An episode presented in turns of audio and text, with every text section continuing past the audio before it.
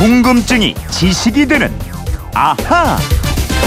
예, 세상의 모든 궁금증이 풀릴 때까지 궁금증이 지식이 되는 아하입니다. 휴대폰 뒷번호 8219님이 6월 항쟁 30주년을 맞아서 관련 기사가 많이 나오는데요.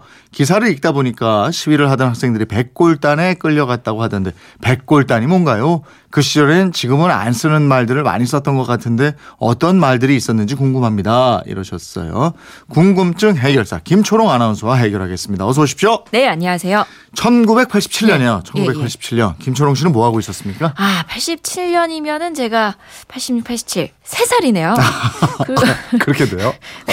만 1세. 그때 뭐 야, 아주 행복했던 시절이 차이 많이 나는구나. 네? 보기보다 어려요. 4학년 때인데 나는 대학교 4학년.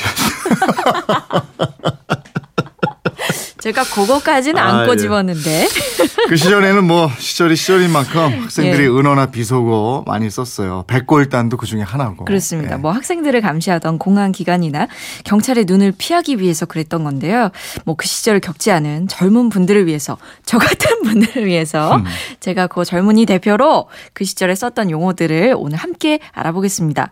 먼저 백골단 이름이 무시무시한데요. 이 사복을 입은 채 시위대를 체포하던 경찰들을 일컫던 말입니다. 네. 왜 백골단이라고 불렀냐? 이 사람들이 흰색이나 은색의 오토바이용 헬멧을 머리에 쓰고 있었기 때문입니다. 맞아요. 당시에 시위 학생들한테는 정말 공포의 대상이었고 예. 잡히면은 막 사정없이 때렸어요. 아니, 그렇죠. 당시에 뭐, 예, 목봉으로 막 네, 휘두르고. 그러니까 당했던 막 분들의 그 예. 증언을 보니까 봉이 그냥 봉이 아니고 막 철심 박혀 있고 그랬더라고요. 뭐 철근이 든 PVC 파이프 이런 거 사용하기도 했다고 합니다. 음. 이 백골단이 완전 무장을 갖춘 전투 경찰 대열 뒤에 배치돼 있다가 갑자기 소위 사과탄을 던지면서 예. 뛰어나갔고 시위대를 덮치곤 했는데요. 유단자 출신을 채용하거나 전경 의경 중에서 발이 빠른 사람 위주로 뽑았다고 합니다. 이 사람들이 하얀 헬멧도 썼는데 저 청재켓에 청바지 차림도 많고 그랬거든요. 네, 아니 그래서 네. 백골단 외에도 청카바라든가 오토바이 헬멧 속칭인 하이바 이렇게 부르기도 했다고요. 예, 방금 얘기한 그 사과탄도 모르는 분들 많을 거예요. 저도 몰랐습니다. 이 사과탄이 최루탄의 일종이더라고요. 예. 크기와 발사 방법 등이 차이가 나는데 정식 명칭이 KM25탄이더라고요. 네. 사과 모양이라서 사과탄이고 음. 한 손에 잡히는 작은 크기에다가 동그란 사과처럼 생겼습니다. 네. 총기에 넣어서 쏘는 최루탄하고 다르게 이 사과탄은 마치 수류탄처럼 안전핀을 쏙 뽑고 목표물을 향해서 던졌습니다. 네. 그래서 백골단이 허리춤 같은 데 갖고 있다가 시위대 가까이에 가서 이 덮칠 때 그거 던지고 팍 예. 덮쳤죠. 아, 예. 크기가 작아서 최루탄보다는 분말의 양도 적었는데 이게 사람 가까이에 던졌기 때문에 플라스틱 파편이 학생들 피부에 뚫고 들어가서 예. 부상을 당한 사례가 많았다고요. 지금 사라진 것 중에 하나가 이게 방송에서 얘기하기 좀 그런데 그 이건 뭐 그때 그렇게 불렀으니까 지랄탄이라는 게 있어요. 참 이름도 잘 예. 맞네요. 굉장히 자연스럽게 얘기하네요. 아니 또 맞춰서 해야죠. 영혼을 이입해서. 예. 예. 그 설명해 주세요. 설명을 해 주세요. 예. 아, 갑자기 당황스럽네요. 자, 다연발 최루탄을 그렇게 불렀죠. 다연발 최루탄이 64발 한 세트가 5, 6초 안에 연속 발사되는 최루탄입니다. 예. 이 64발이 거의 동시에 날아와서 탄두가 사방팔방 흩어지면서 딱 하면서 쏘죠. 아유, 이게, 이게 따발점 비슷하네요. 소리만 들으면. 이 몇 분 동안 최루가스를 마구 뿜어냈습니다. 음. 이 탄두가 어디로 튈지 도저히 알 수가 없다 그래서 붙여진 이름이고요. 지라를 제가 국어 사전에 찾아보니까 네. 마구 법석을 떨며 분별 없이 하는 행동을 속되게 이르는 말 이렇게 나오거든요. 음, 음. 그러니까 이게 또 전혀 얼토당토한 별명은 아니었죠. 네, 네. 시위대를 진압하는 경찰들은 그 학생들이 돌과 화염병 던지니까 어쩔 수 없이 최루탄을 쏠 수밖에 없었다 이렇게 얘기를 하는데 예. 에, 일명 닭장차로 불리던 그 시위 진압용 차량이 있어요.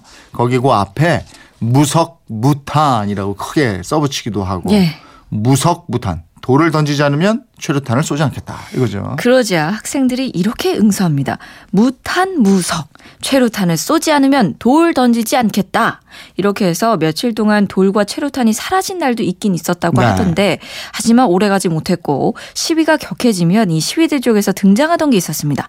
바로 꽃병이에요. 꽃병 이게 뭐 말은 예쁘지만 화염병을 이렇게 얘기를 했죠. 그 은어죠. 예, 아, 네. 화염병 이 1984년 가을에 처음 등장했다고 하는데요. 처음에는 위험용으로 만들었는데 있었는데 사용 과정에서 전경이 입은 진압복에 불이 옮겨 붙는 바람에 부상을 당하는 경찰들이 많이 나왔습니다.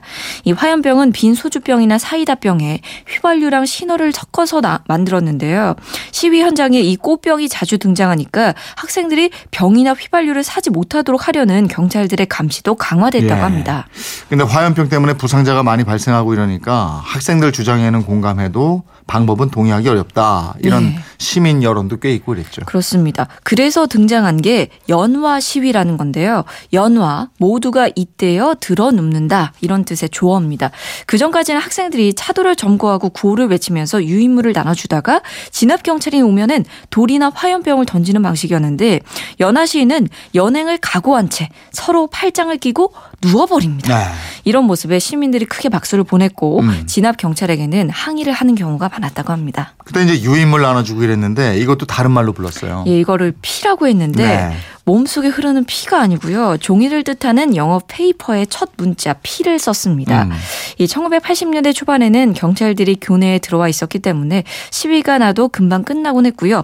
시위를 주동한 학생이 건물 옥상이나 발코니 같은 곳에 올라가서 군사 독재를 규탄한 다음에 성명서를 뿌렸는데 네. 이거를 피를 뿌렸다라고 했고요. 음. 거리에 나가서 시민들에게 5.18 광주항쟁 등의 실상을 알리는 유인물을 나눠주는 것도 피를 나눠줬다라고 했습니다. 네, 아주 엄중 했던 시절이기 때문에 성명서조차도 은어로 표현할 수밖에 없었던 바로 그때 예. 그 유인물도 등사판에서 한 장 한 장 찍어내고 이랬죠. 그렇죠. 뭐 지금처럼 집집마다 프린터나 뭐 복사기가 없던 시절이었고 남몰래 만들어야 했기 때문에 그 외 영화에 많이 나오죠. 일본말로 가리방으로 불리는 이 기름 종이에 철필이나 철필이나 안 나오는 볼펜을 쓴 다음에 등사판에 대고 롤러로 밀어서 찍어내곤 했습니다. 마치 뭐 동, 독립운동 하듯이 그렇게 예. 만들어냈고 그렇게 독재 에 저항하다가 1987년 6월 항쟁으로 이게 이어지는 거죠. 예, 87년 1월에 발생한 박종철 고문 치사 사건, 6월 9일 이한열 열사 최루탄 피격 사건이 불씨를 지폈고요.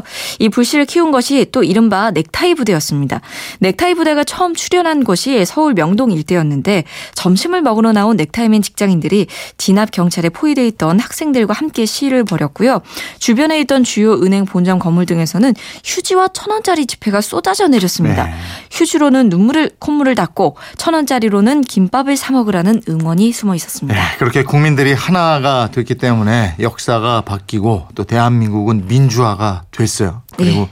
30년이 지난 지금 당시 일들을 여유 있게 돌아볼 수 있게 된 거고 이런 얘기를 또 방송에서도 할 수 있고 그렇습니다. 이렇게 됐습니다. 8219님 궁금증이 좀 풀리셨어요? 준비한 선물 보내드리겠고요. 궁금증이 지식이 되는 아하 김초롱 아나운서였습니다. 고맙습니다. 고맙습니다.